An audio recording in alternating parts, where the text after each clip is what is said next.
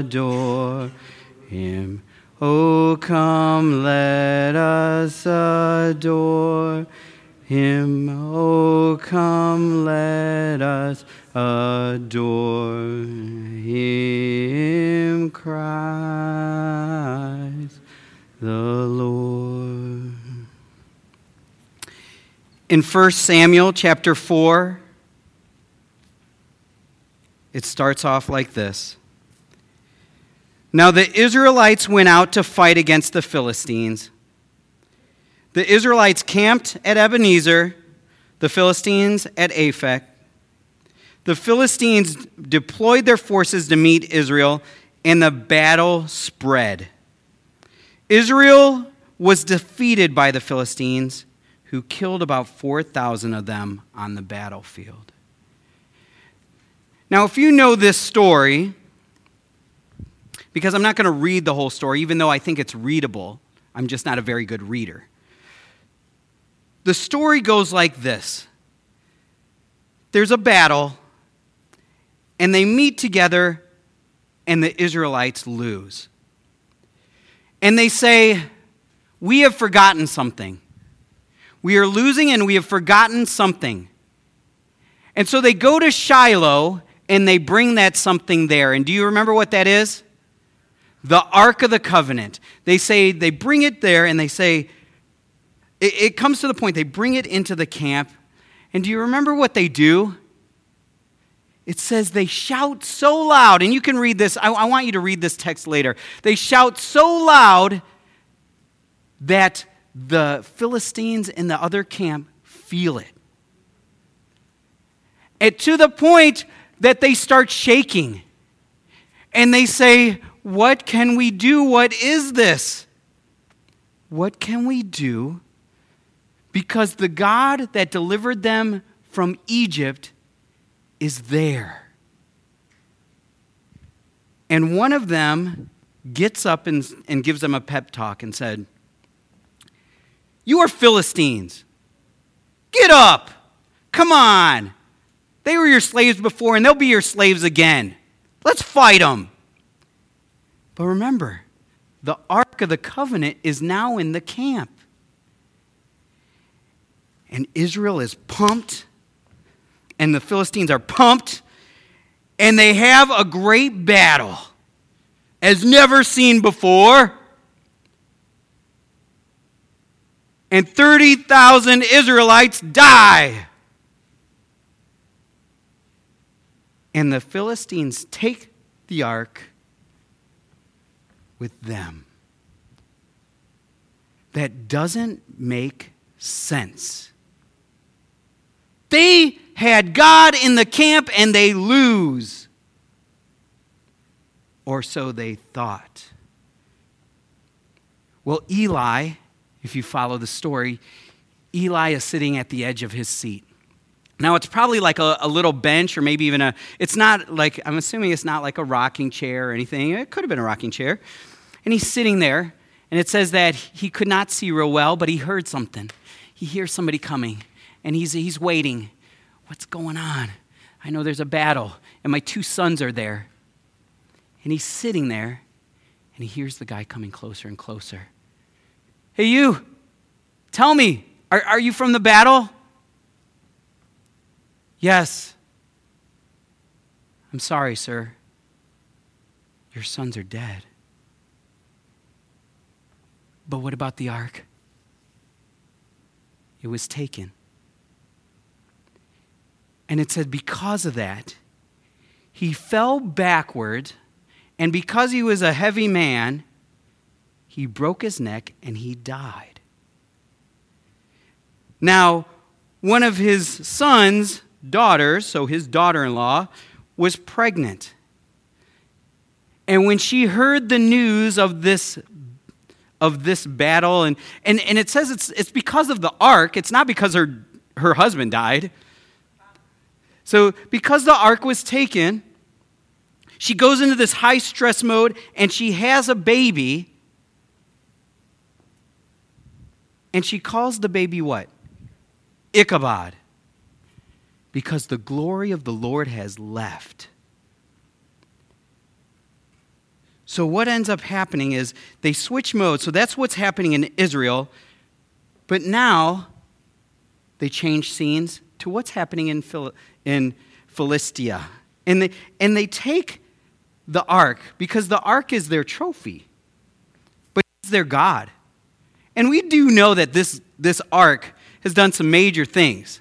And this God did split a sea. So it would be good if he was on our side, right? So they take him and they put him into the house or the temple of which God? Do you remember? Dagon. So they take him and they put him in the house of Dagon. And they said, We, we are gathering gods. And, and this is a good thing. They put him there. And, and overnight, you know, something happens. And in the morning, when they come to worship, they open the door and, well, that's strange. Because there is Dagon. But he's not standing, he's down like this. So a couple guys come and, and lift him up. And I'm sure they do their worship. The next morning, they come back in. Oh, well, that's not a good thing. Because Dagon was same position, but he was missing his hands and his head. But that's not the only thing that happened there. People started getting sick, and they started getting tumors. And people started dying. And, it, and, it, and they're dying to the point that they know it's from this God, from this box that's in our, there's a box here that's killing us. So they said, What should we do with this box?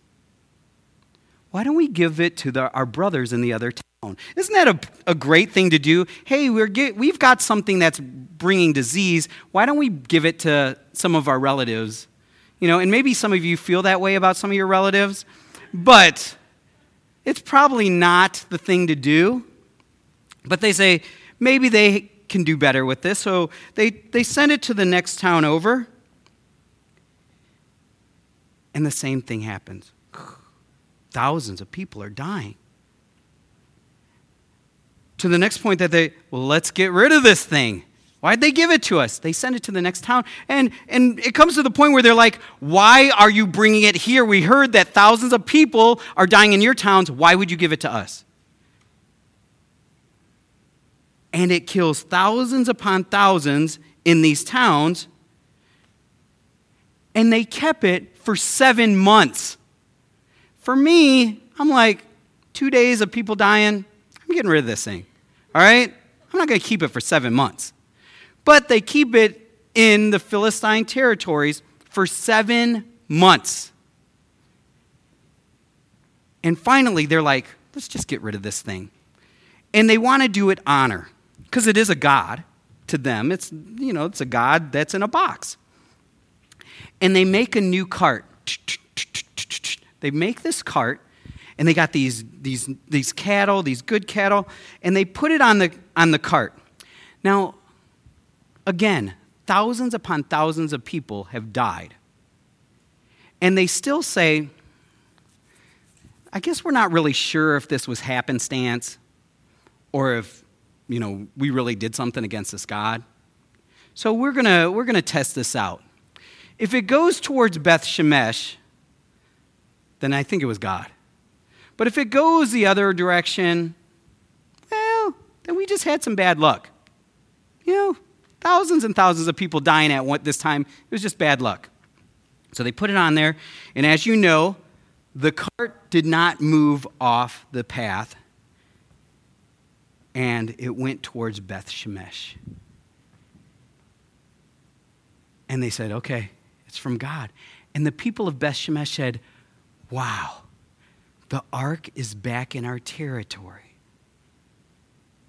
And they cheered and they shouted and they cut up those animals and they cut up that cart and they and they sacrificed and, and they said praise the lord. And they said let's look into the ark. And they look and thousands die. This is probably the inspiration for the movie of indiana jones They look into the ark. Ah! Thousands die. And they're like, why is God doing this to us? We're Israelites. And finally, the ark ends up in a place called Kiriath Jearim. And it stays there. Now, I don't know if you know this, if you know your, your, your biblical history real well. The ark, from the beginning of chapter 7 of 1 Samuel, the ark is not mentioned throughout all of Saul's reign. This is pre Saul, by the way. You know that, right? This is still Samuel's reign. Because they don't ask for a king until right after this. In all of Saul's reign is arkless. The ark is on the fringe of Israel, just on the very outside. I mean, it's part of it, but not really. So then you go to 2 Samuel chapter 6. You have to go all the way to 2 Samuel chapter 6 to see what happened to the ark.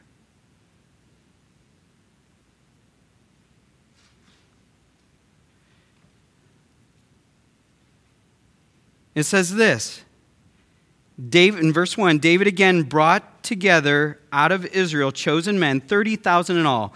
He and all his men set out from Baalah of Judah to bring up the ark of, the, of God, which is called by the name Hashem in Hebrew, the name of the Lord Almighty, who is enthroned between the cherubim that are on the ark.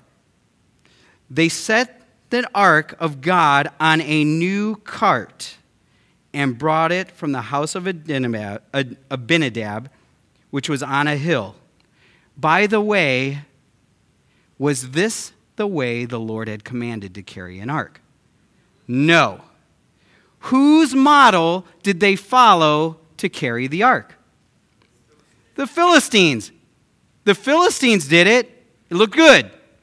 Let's do the same thing. Let's see how it turned out. Let's see. Um, with the ark of God on it, and Ohio was walking Ohio, not Ohio, was walking in front of it, even though Ohio's in my heart.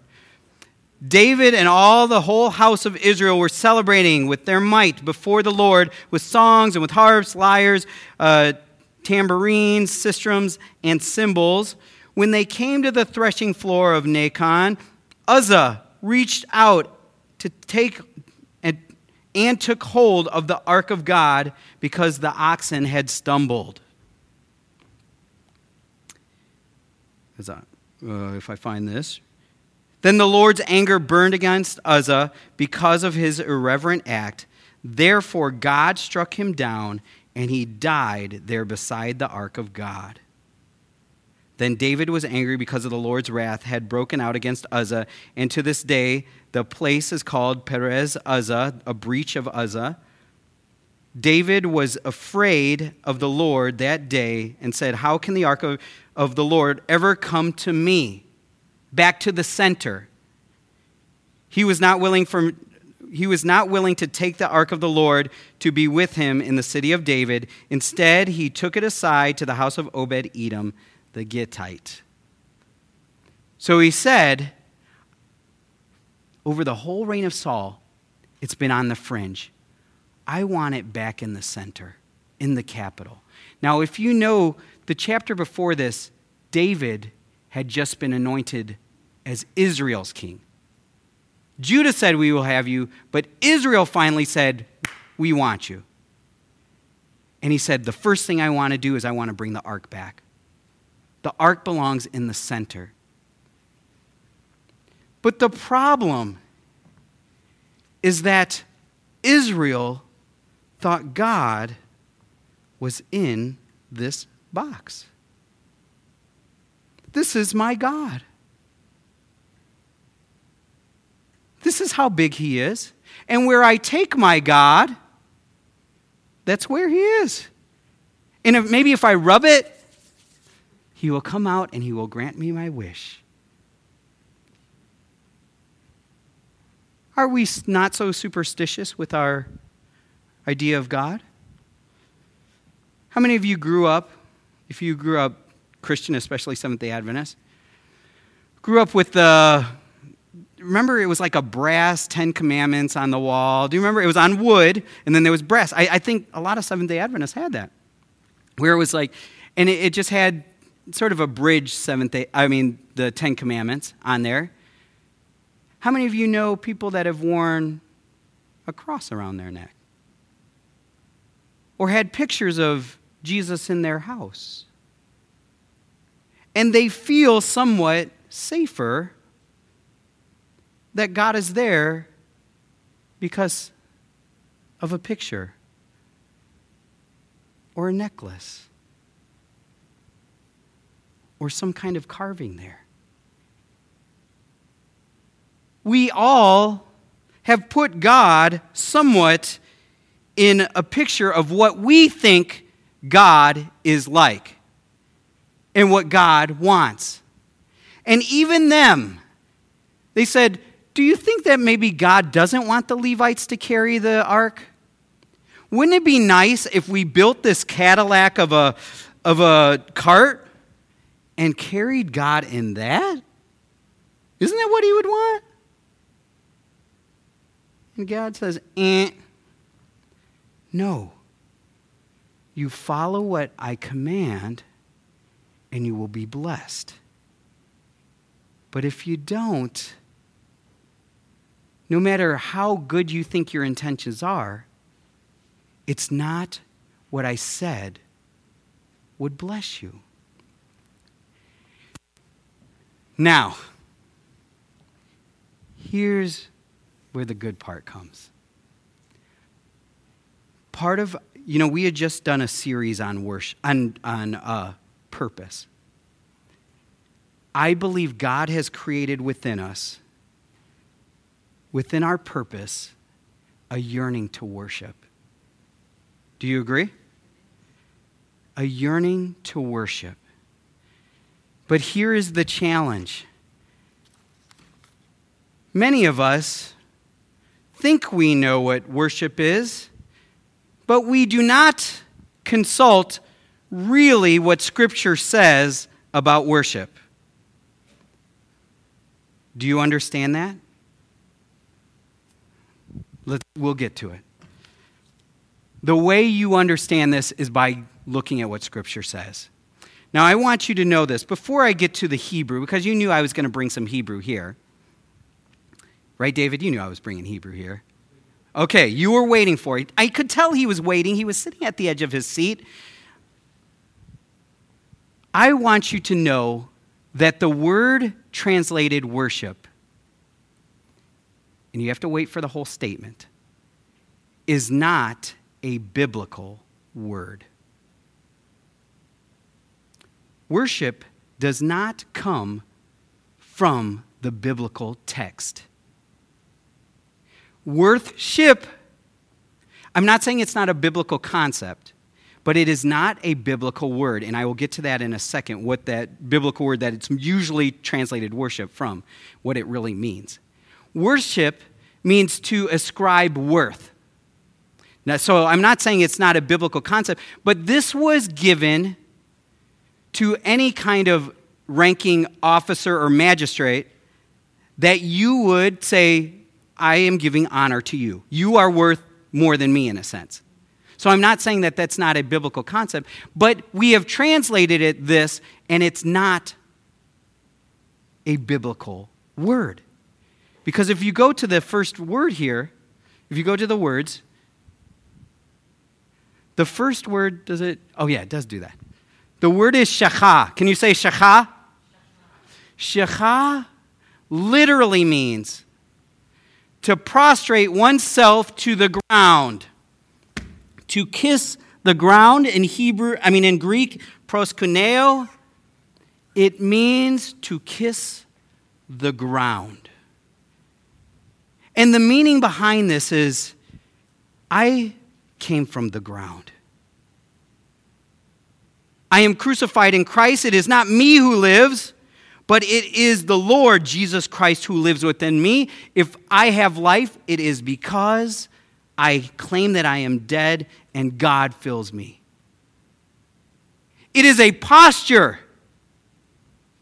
It is not a state of mind. If you understand that the reason we have come to this point in our temples, in our, in our synagogues, in our, to do this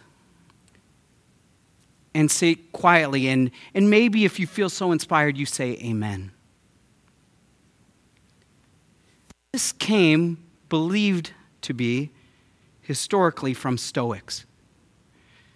So there were people in Rome that were, and, and even pre Rome, they had colosseums.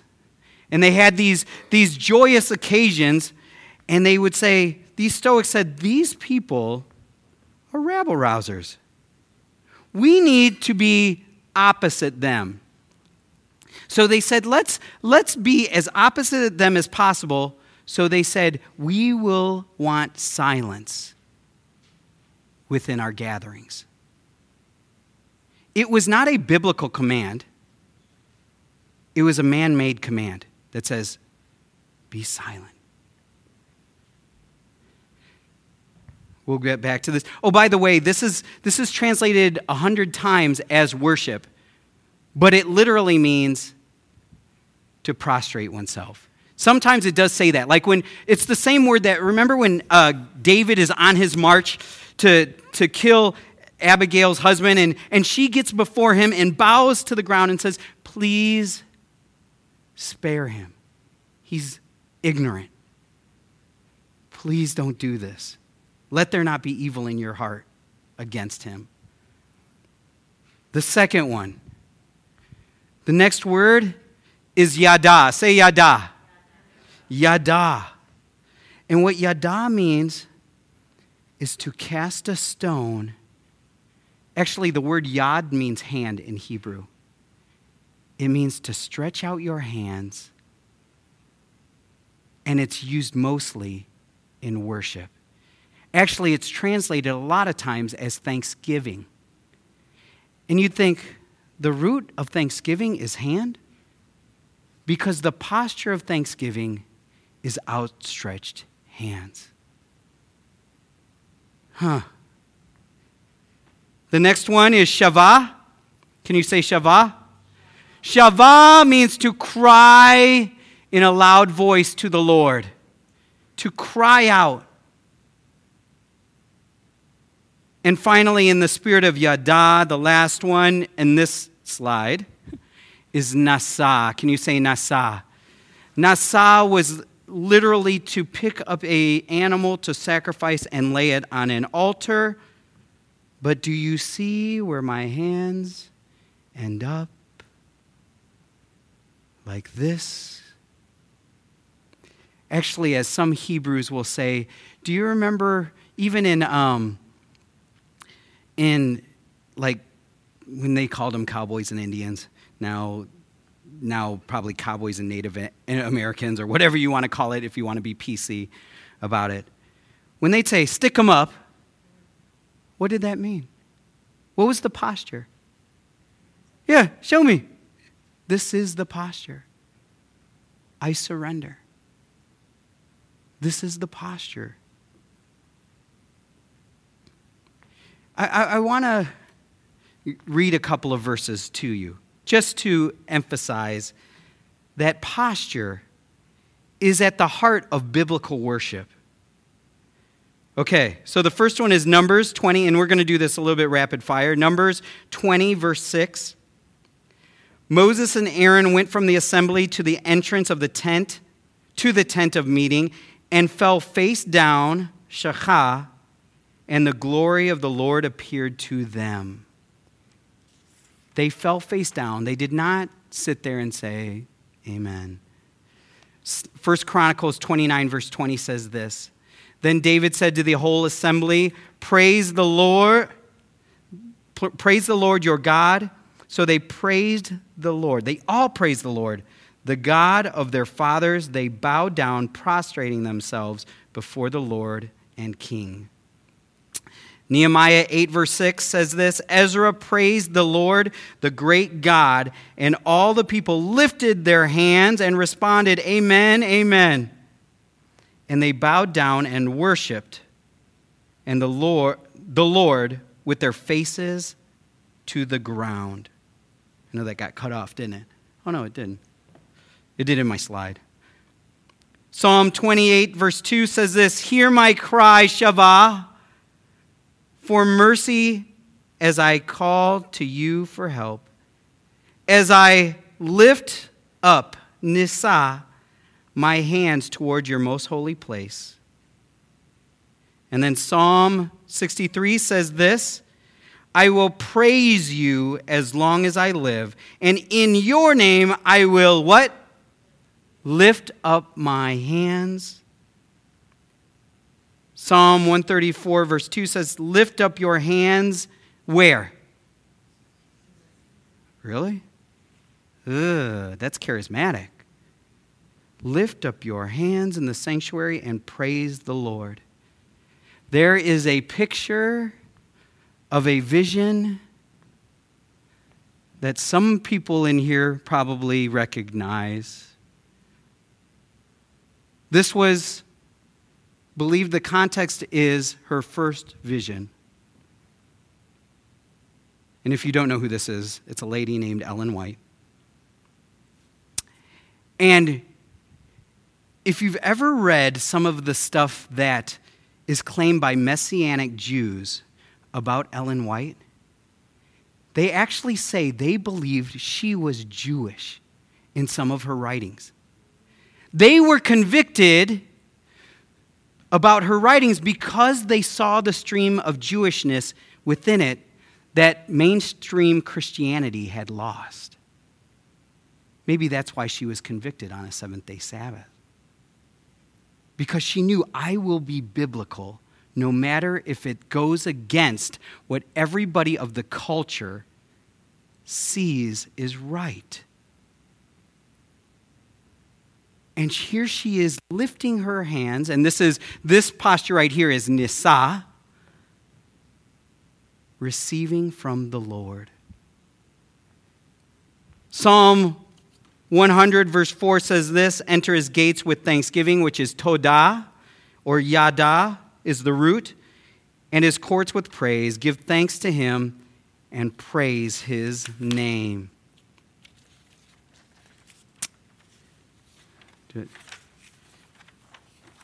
I want to say this before, go to the next slide. Before we continue with our Hebrew words, which some of you are excited, some of you are not, I don't know if you know this, and, and the reason I, I have this, I pulled up one of the articles that I read about this. How many of you are teachers? Any? Teachers? Teachers at heart. If you're a teacher once, you're a teacher always. How many of you have known that there has been for years, for decades actually, there has been there have been studies done that say movement in academics actually reinforces learning more than sitting and getting. Yet the model that we still traditionally use is you sit and we lecture and you do not move, and we expect you to learn more. But that is not how we're created. Do you realize that? And do you know that, that these actually these studies are worried because they're taking away for academic time, they're taking away PEs, physical education, recess, moving things to insert mathematics and English because we think they need to learn mass wise. Let's just give it to them. Give it, give it, give it. And they are not moving and they are retaining less. This was one of the articles that I read about, about movement. And obviously, all, everything that I highlighted is not highlighted anymore on my PDF. But I will read a little bit of this that I remember from the article. It says this anatomical evidence of this. The area of the brain most associated, associated with motor control is a little part right back here, and it's called the what? Cerebellum. The cerebellum. It is located in the back of the brain, just under the occipital lobe, and it is the size of a small fist, so a tiny fist. The cerebellum takes up just one tenth of the brain by volume, but it contains nearly half of all of its neurons. This structure, densely packed with neurons, may be the most complex part of the brain. In fact, it has some 40 million nerve fibers, 40 times more than even the, the highly complex op- optical tract. Those fibers feed information from the cortex to the cerebellum, and they feed data back to the cortex. Now, what they're saying here, as you read on here, is that this uh, closely ties with how people learn. And actually, these are the first, the earliest developing because it's the most necessary. Your motor neurons are the most necessary on how to learn how to survive. Let's read this in connection. Just how important is movement to learning? The, the vestibular, vestibular, sorry, inner ear and cerebellar, I, I'm assuming that, motor activity system is the first sensory system to mature. In this system, the inner ear's semicircular canals and the vestibular nuclei are an information gathering and feedback source, uh, source for movements. Impulses travel through the nerve tracts back and forth from the cerebellum to the rest of the brain, including the visual system and the sensory cortex. You learn by posture. Do you know that there are, um, there are studies being done and, and actually educational models being done where kids that are, are sort of a little bit higher risk, what we consider high risk kids, that they are not allowed to be in the classroom. So, what they'll do is they will take a football and they will study information by throwing a football back and forth where they were only getting 10% of that information, there are studies that are saying they're getting up to 90% retention rate of information while moving. And you know that posture affects how you think. The way your body moves affects what happens here, what happens here.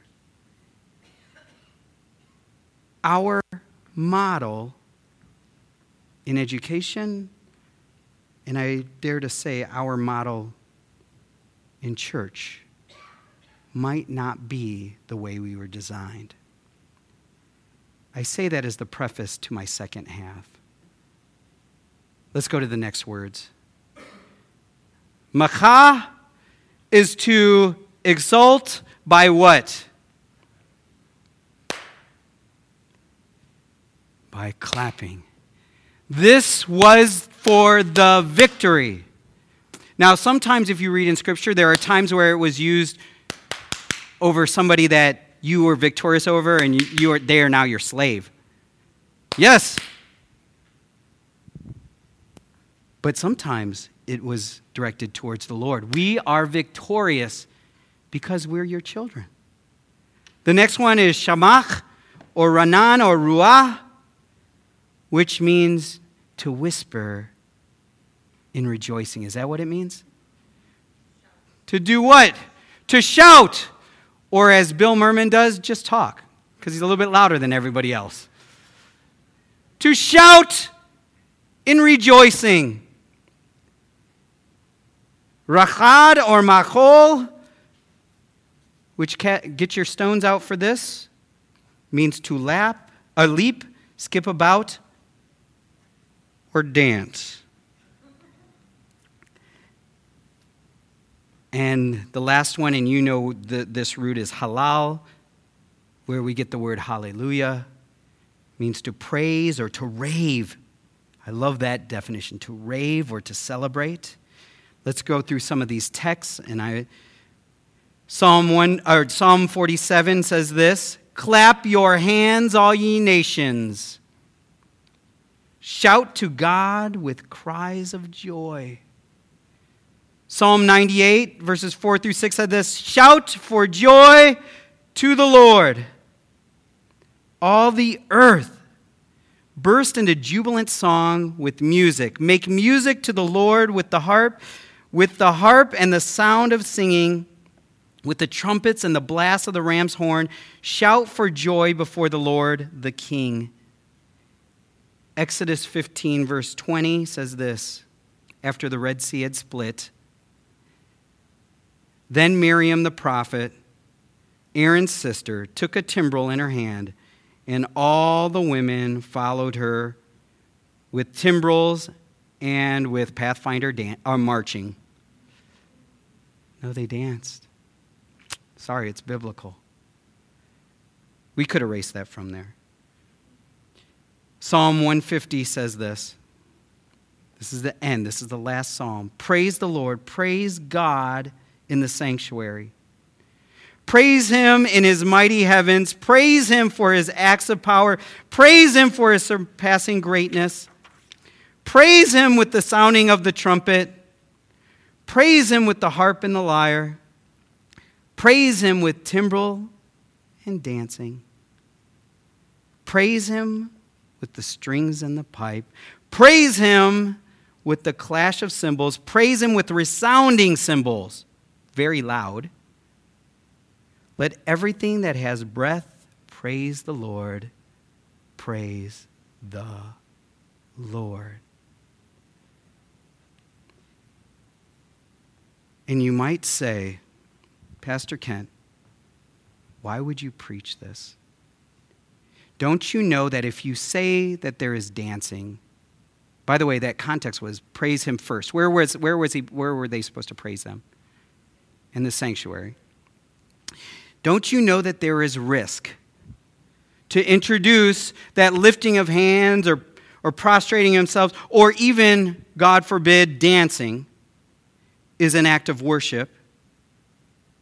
Don't you know that there is risk that people will go out to the clubs if you say this, and they will dance.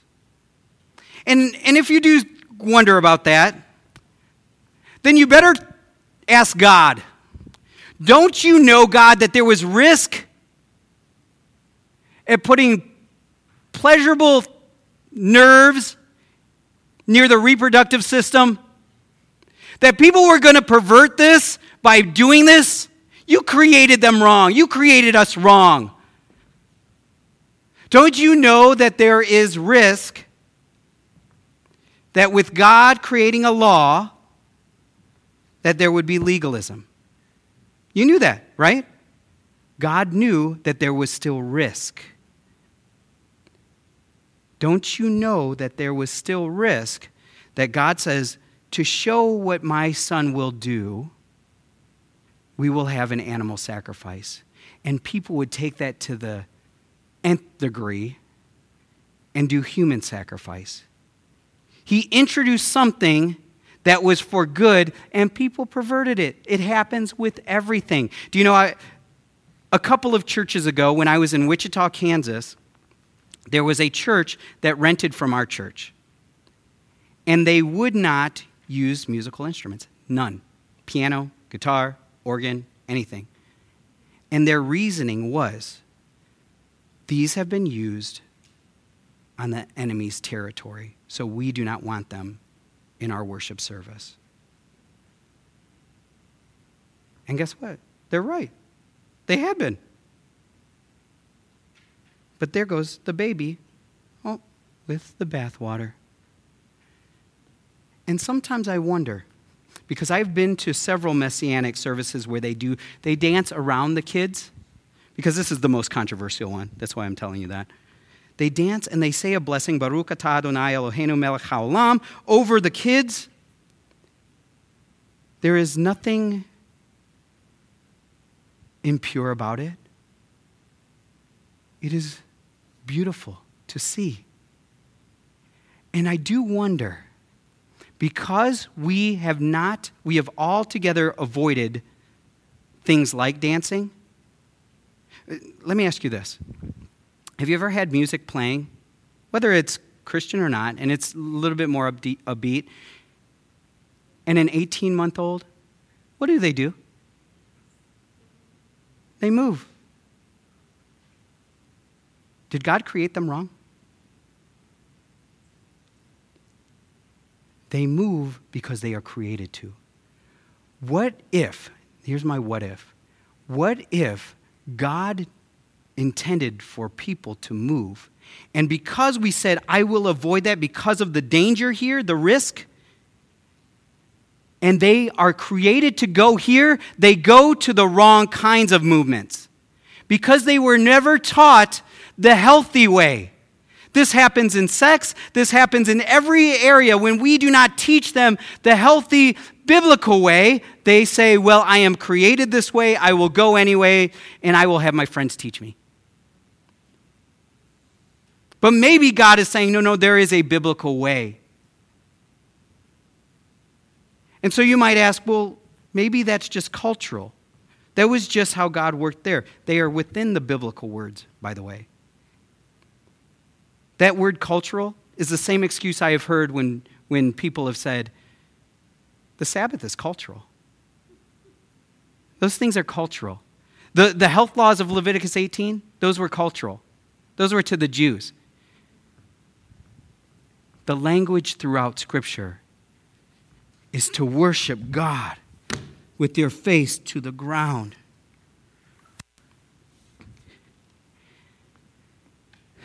Now, I'm going to say this also. I'm not making a prescription here. I'm just showing you the description of what happened in Scripture. The reason I say this is I have been, in my own personal devotion, I will bow down with my face to the ground. When I'm giving thanks, I will lift my hands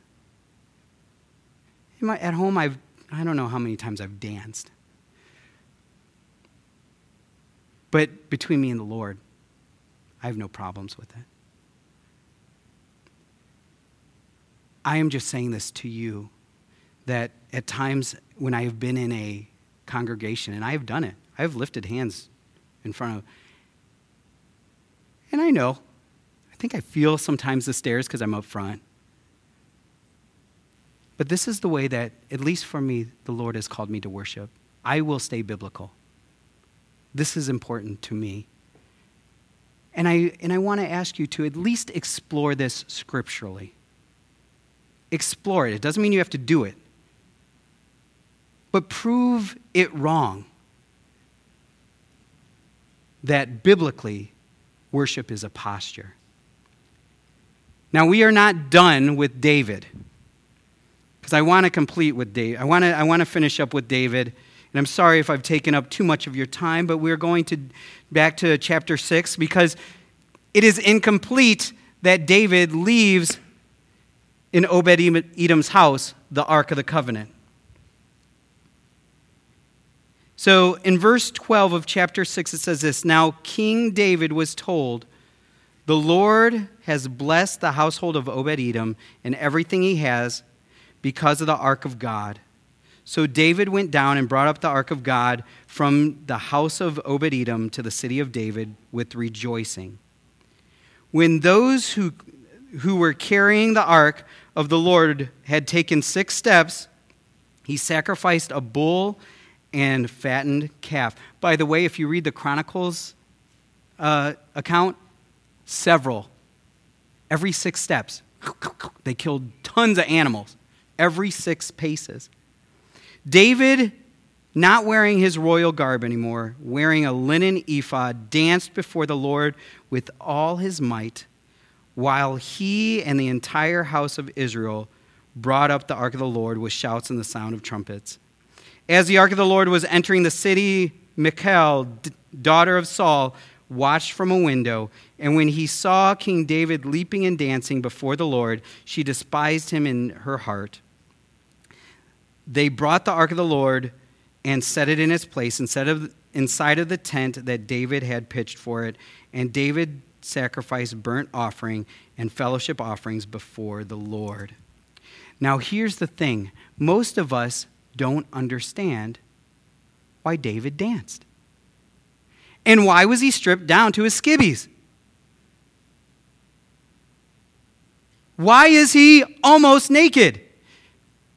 And so you think Michal, because she's angry, right? And you read later, she's, she says she's angry because he flaunted himself in front of the maidens. But that's not really what's happening here, why she's so angry. Here's the thing in ancient Mesopotamian culture, what they would do is if there was a battle and I captured somebody from that battle, you would usually have a parade. And at the front of the parade, probably behind the king, or if he's following in the back, would be prisoners. And the soldiers would prod them with spears and they'd strip them down to nothing. They don't have armor anymore, they are stripped to nothing. And they would dance before the assembly. They would dance as slaves before the assembly.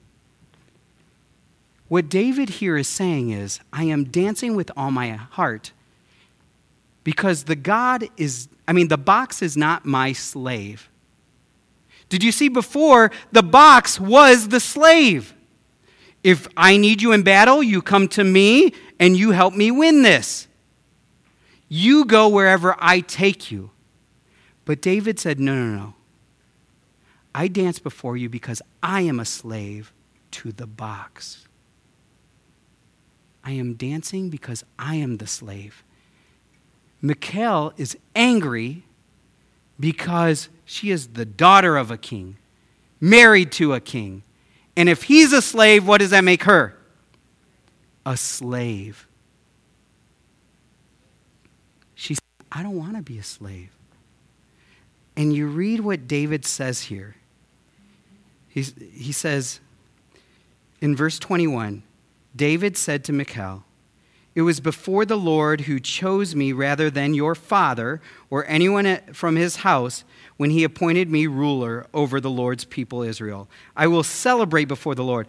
I will become even more undignified, lightly esteemed, whatever yours says, than this. And I will be humiliated in my own eyes. I will be the lowest of low slaves, and I will dance before the Lord as a slave whenever it's needed, no matter what anybody else thinks. It's between me and the Lord. Maybe this is what God is waiting for in his people. For us to be biblical no matter if the rest of the world, no matter if the rest of in here thinks we're crazy. I want to be biblical, period. In every aspect of my life, worship included. I will not follow the Stoics. I will not follow the, the Pharisees. I will not follow the Pharisees that said this, that did this after the second casting out of the in the temple this is by the way a book called desire of ages if you've ever read it. And it says this. After he cast them out it says the sound of these happy unrestrained voices was an offense to the rulers of the temple. They set about to putting a stop to such demonstrations. They represented to the people that the house of god was desecrated by the feet of children and shouts of rejoicing. Wow, you guys are desecrating the temple because you're letting the kids shout. That's what the rulers of the temple said, and Jesus was allowing it. That is our prophet who says that. The call is for us to be biblical And I do wonder as if we would become undignified no matter what, would the Spirit be able to do greater things within His assembly? I'm going to call the worship leaders up here. We're going to sing a song that is not in your hymnal. Maybe several of you guys know this song. It's called Heart of Worship. And this song is written by a man named uh, Matt Redman. And if you understand what Matt Redman was going through, is he was a worship leader for years. But he realized that he was going through motions of worship. He was just he was just going to church, doing the same old stuff, and he was realizing it's empty. And so he one day he just broke down and realized, I want to get back to God's worship, where it affects mind, soul, body, heart. And so he wrote this song out of a yearning to get back to the heart of worship. So we're going to sing this song, and I, and I do want to open the, I want to tell you this. After I do Aaron's blessing, after we sing the song, I know that there might be questions, there might be things that you want to talk to me about, maybe vent about, whatever. I will remain up here so that we can talk for a few minutes afterwards.